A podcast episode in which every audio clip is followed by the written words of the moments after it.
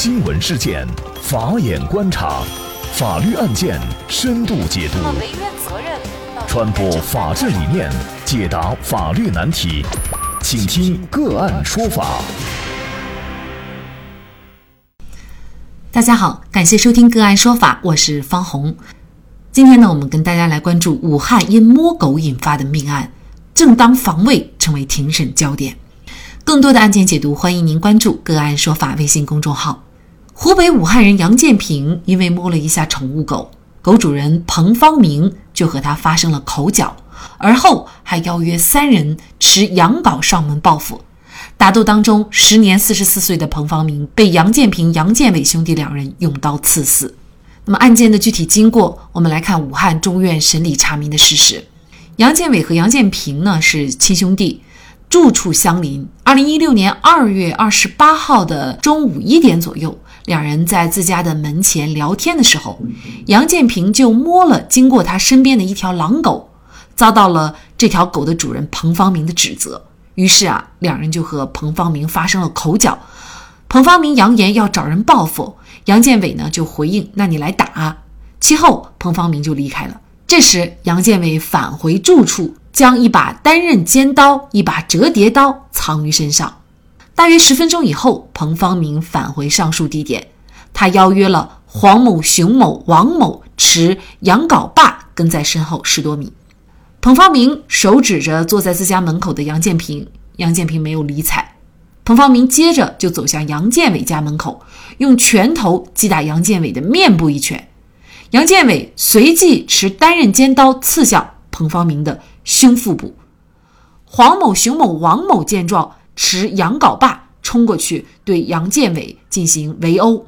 彭方明从熊某处夺过洋镐把对杨建伟进行殴打，双方打斗到杨建伟家门外的马路边。之后熊某用拳头击打杨建伟，彭方明等三人持洋镐把和熊某继续围殴杨建伟，直至杨建伟头部流血倒地。接着彭方明持洋镐把殴打杨建伟，洋镐把都被打断了，彭方明也失去平衡倒地。杨建平见杨建伟被打倒在地，持刀就冲向了刚从地上站起来的彭方明，朝他的左胸锁骨处捅刺了一刀。杨建平捅刺第二刀的时候，被彭方明用左臂抵挡，后来彭方明受伤逃离。杨建平接着就拿着刀去追撵彭方明，并且将刀扔向彭方明，但是没有打中，这把刀就掉落在地上。彭方明带的三个帮手就持洋镐把追打杨建平，杨建平就捡起刀边退边还击，杨建伟也持着随身携带的一把折叠刀参与还击。随后彭方明的三个帮手逃离现场，彭方明被送到医院抢救，因失血过多在当天不治身亡。经过法医鉴定，彭方明身上有七处刀伤，并且呢是被他人以单刃锐器刺伤胸腹部，造成胃破裂、肝破裂、血气胸致急性失血性休克而死亡。另外呢，杨建伟、黄某、熊某等均受轻微伤。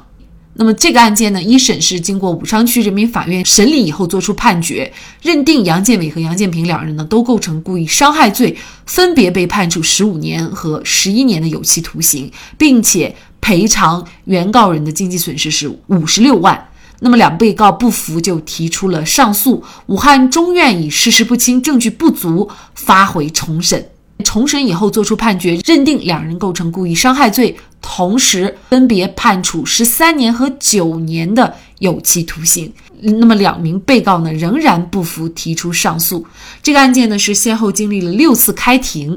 正当防卫成了整个庭审的辩论焦点。那么对于前来挑衅的彭方明、杨氏两兄弟的还击行为，到底是否构成正当防卫，还是防卫过当？就这一系列法律问题，今天呢，我们就邀请云南同盛律师事务所主任谢启达律师和我们一起来聊一下。谢律师你好。嗯，主持人好。感谢谢律师。杨氏兄弟的行为哈，我们听了上述的表述，那么可能大家对细节上还是有一点不太清楚。其实简而言之的就是，狗主人去找茬，然后呢还带了三个人，甚至呢还拿了这个羊镐把。这两兄弟呢，因为在对方找茬的前提下，就进行了一定的还击，当然这个还击过程当中还使用了尖刀。那么他们的行为到底是否构成正当防卫还是防卫过当？首先您给我们简单介绍一下，就是正当防卫什么样的行为可以构成正当防卫啊？正当防卫呢，它就是这个对正在进行的不法侵害所实施的一种呃行为，就是针对这个不法侵害人，造成这个不法侵害人一定的损害的，不承担责任。那么如果说是对这一个正在行凶、杀人、强奸、抢劫、绑架等这些暴力性的这个严重危害人身伤害的这种啊、呃、行为所造成这个不法侵害人伤亡的，不承担责任，这就是无限的防卫权，就是要具备这样的条件：一个是不法侵害的事实啊，一个是这个事实呢正在进行当中，还有针对的是这个不法的侵害人，不能超过必要的这个限度。那么在这个当中所造成这个不法侵害人他的损害呢，这个是不用承担责任的，这就是正当防卫。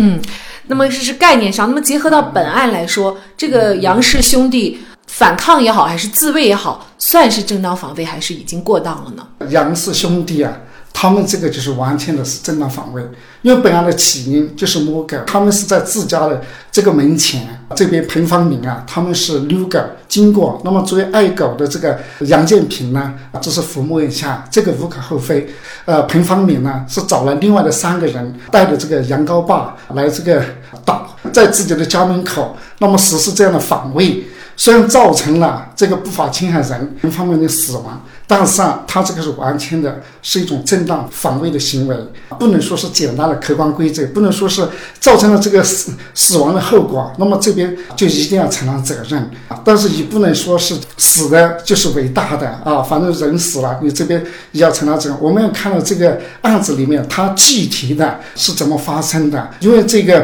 彭方明邀约的几个人都是带着凶器的，而是身强力壮的。那么杨氏兄弟都是五十多岁的人了，而且是在自己家里面。我们可以看到杨建平，首先呢，这个彭氏来找茬的时候，他没有说话。彭方明，那么又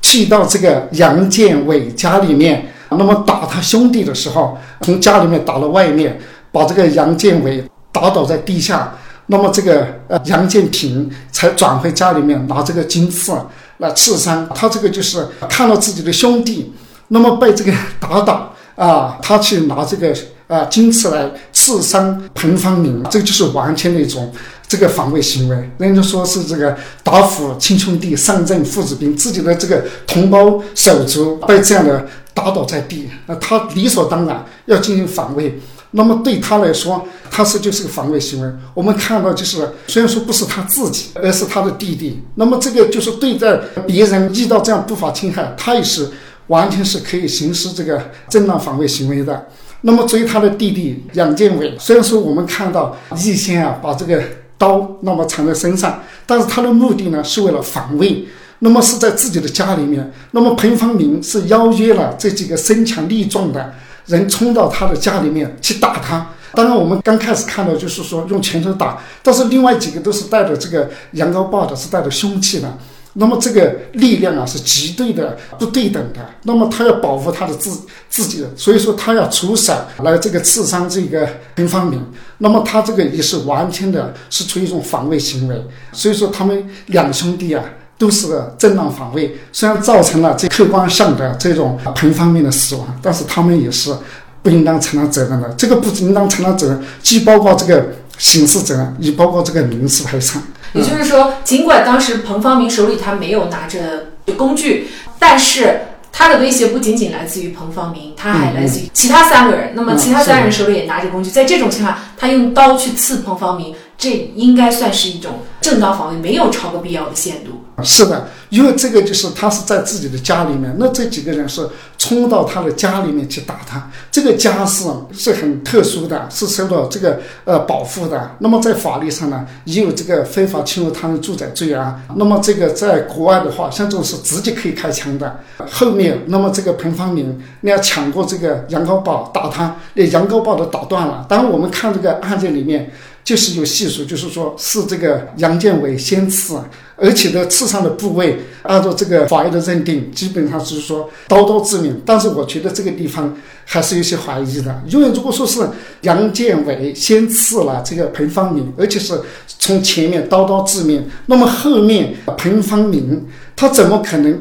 抢过这个羊羔把打这个杨建伟，连这羊羔把都打断了？那么这个羊羔把就是说这三个人他们是有准备拿来的，不是带着这个羊羔的，那就说明还没有使用过，那是新的。那这种要把羊羔把都打断了，这要花多大的力气啊？那么如果说是前面刺在先，他能有这样的力气吗？所以说谁先谁后，虽然法院的判决这样认定，但是我觉得在这个情理上还是有点说不过去了。好，那我们来看一下这个案件最终的终审判决，也就是武汉中院的一个呃终审判决啊。那武汉中院是认为呢，杨建伟持刀刺向彭方明的胸腹部，这个行为呢是为了制止正在进行的不法侵害的防卫行为。那么彭方明空手击打杨建伟的面部，那么杨建伟这个时候呢并没有面临严重的不法侵害，却持刀捅刺彭方明的胸腹部等要害部位，致彭方明要害部位多处的致命伤，是杨建伟所致的，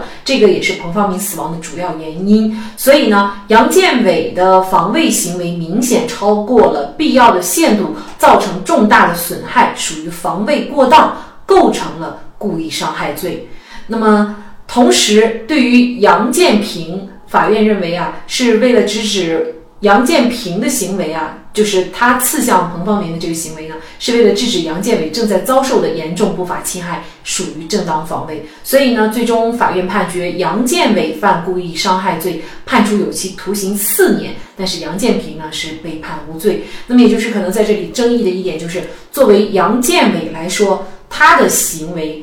到底是不是正当防卫，还是防卫过当？那么法院我们刚才也看到了，法院认为他的防卫过当呢，法院的理由呢是觉得彭方明空手击打杨建伟的面部，那么这个时候杨建伟这个时候并没有面临严重的不法侵害，所以他还击的时候是用刀刺向彭方明的，那么这个时候显然，那么法院觉得这个行为是过了，超过了必要的限度。那您怎么看呢？我认为这个杨建伟这一边，他也是一个正当防卫，不应当承担责任。虽然说法院这样判了，但是我作为律师，站在这个辩护这个角度，当然来看的话，呃，杨建伟他应该是属于这种正当防卫，因为他所面临的彭方明，那他们几个都是年轻力壮的，那么其中有一个是那个退伍军人，一个是那个武校的学生。都是这个还带着凶器，那么面临这样的威胁，他不可能就是说我有刀我还不拿来防备吧？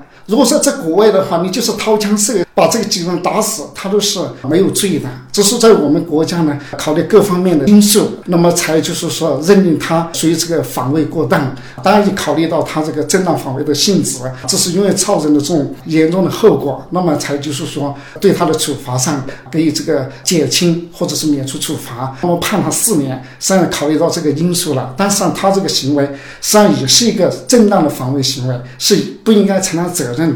他不可能就说我有凶器、呃、我有刀我不拿来，你用钱的我就用钱的，你这不能强调这种单纯的这种对待，所以他这个还是一个正当防卫行为。当然我们看到这个判决，就是一审的判决、呃、包括公诉机关的意见，那么在开始都是一边倒的，就是不认定他们属于这个正当防卫，包括这个呃防卫过当都不认可，还强调他这个手段残忍、情节恶劣，还要从重。那么我们看一审法院，特别是认定这个杨建平不存在自己面临不法侵害的情形，因为我们知道正当防卫，你是对不法侵害就是所实施的，一个是国家公共利益本人或者他人啊所造成的这种不法侵害，而不是说我自己遭受不法侵害我才可以实施正当防卫，那么别人受到不法侵害就不能实施正当防卫，何况是亲兄弟。所以一审他说不存在自己面临不法侵害的情形，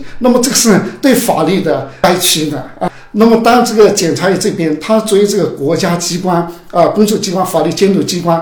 在应该站在这个公平的这个角度，就说既要针对这个案件当中，就是可能从重加重的情节，他也要对这个被告人可能从轻减轻的情节，比如说自杀啊这些。但是在这个案子里面，偏向了这个受害的这一边，就是彭方明这一边。那么对这个杨氏兄弟啊，都是一边倒的。但是后面呢，经过多次开庭、六次开庭后，中院的这个判决啊，认定了杨建平是正当防卫，那么这个杨建伟呢，是属于这个防卫过当，已经超过了必要限度，构成这个故意伤害罪。对之前的判决啊，那么是有极大的这个改变。但是啊、呃，他这个杨建伟，他也应当是这个正当防卫，他也不应当承担责任，不应该说是以这个结果造成了这个人员伤亡的这种结果，就应该要承担责任。他先是进入了这个杨建伟家，然后呢，直接就去打杨建伟的面部。那么在我们普通人看来，嗯后面又有三个人大男人啊，手里还拿着这个羊镐把，那么这个威胁是非常潜在的，而且是你先非法闯入我们的家，那么我进行这个反击，在我们常理来说这个是理所当然啊，但是因为这样的一个反击，他拿了刀过了限度，却要被认定为防卫过当，构成故意伤害罪，这可能就给我们很多的人啊，造成了一些负面的这样的一些情绪，就是人家已经找上门来了，然后呢，甚至对我大打出手，我该怎么做，我才能够达到正当防卫的限度，同时呢，又不违法，还不能把对方给杀死哈，这个确实是很考验我们到底应该怎么做，我们会觉得很模糊。所以说，就是应该要鼓励这种正当防卫，司法机关就应该在这方面做到这个惩恶扬善，必须要明确。你不能说遇到这种不法侵害的时候，那么我还要各方面权衡。我们要就是要真正要做到，就是该出手就出手，树立这个正气，激发这个正当防卫，以鼓励这个见义勇为。更多的人啊，遇到这种时候就不至于袖手旁观，不能因为这个案子，大家对这个社会的这个风险与价值产生这个不必要的一种忧虑，就是要树立这样的正气。我们可以刚刚看到，就是像那么这个公交车追赃事件啊，如果说当时有人站出来，那么制止这种行为，那么不至于活生生的十五条生命就这样没了。当然我们也可以看到，就是法院判决像这个乙方乳母杀人案，那么作为母亲，那么在这个时候遭受这样的侮辱，那么他作为一个做儿子的，那么这样奋起反抗啊，虽然造成了这样的危害后果，但是这个也应当是值得鼓励的。那我们只有更多的来树立社会的这种正气，让这些不法侵害人知道自己的违法，他所付出的代价，就是让每一个人在这方面针对这个不法侵害的时候，该出手就出手。那么这样才是有利社会的稳定，防止这样不法侵害的发生。那么这个案件，如果杨建伟不服二审判决的话，他也可以申请再审。现在的一些专家学者呢，也在讨论，在司法实践当中，尤其是在法院的审判当中，认定为正当防卫的案件很少，即便具有防卫性质，但最终多多少少都会判处一定的刑罚。大家也在倡导，正当防卫该用的时候就一定要用，千万不能因为其他各方面的原因而不去使用，那么这样也就丧失了法律设置正当防卫的目的，同时也伤了人心，这对整个社会秩序来说也是非常不利的。好，那么在这里呢，也再一次感谢云南同盛律师事务所主任谢启达律师。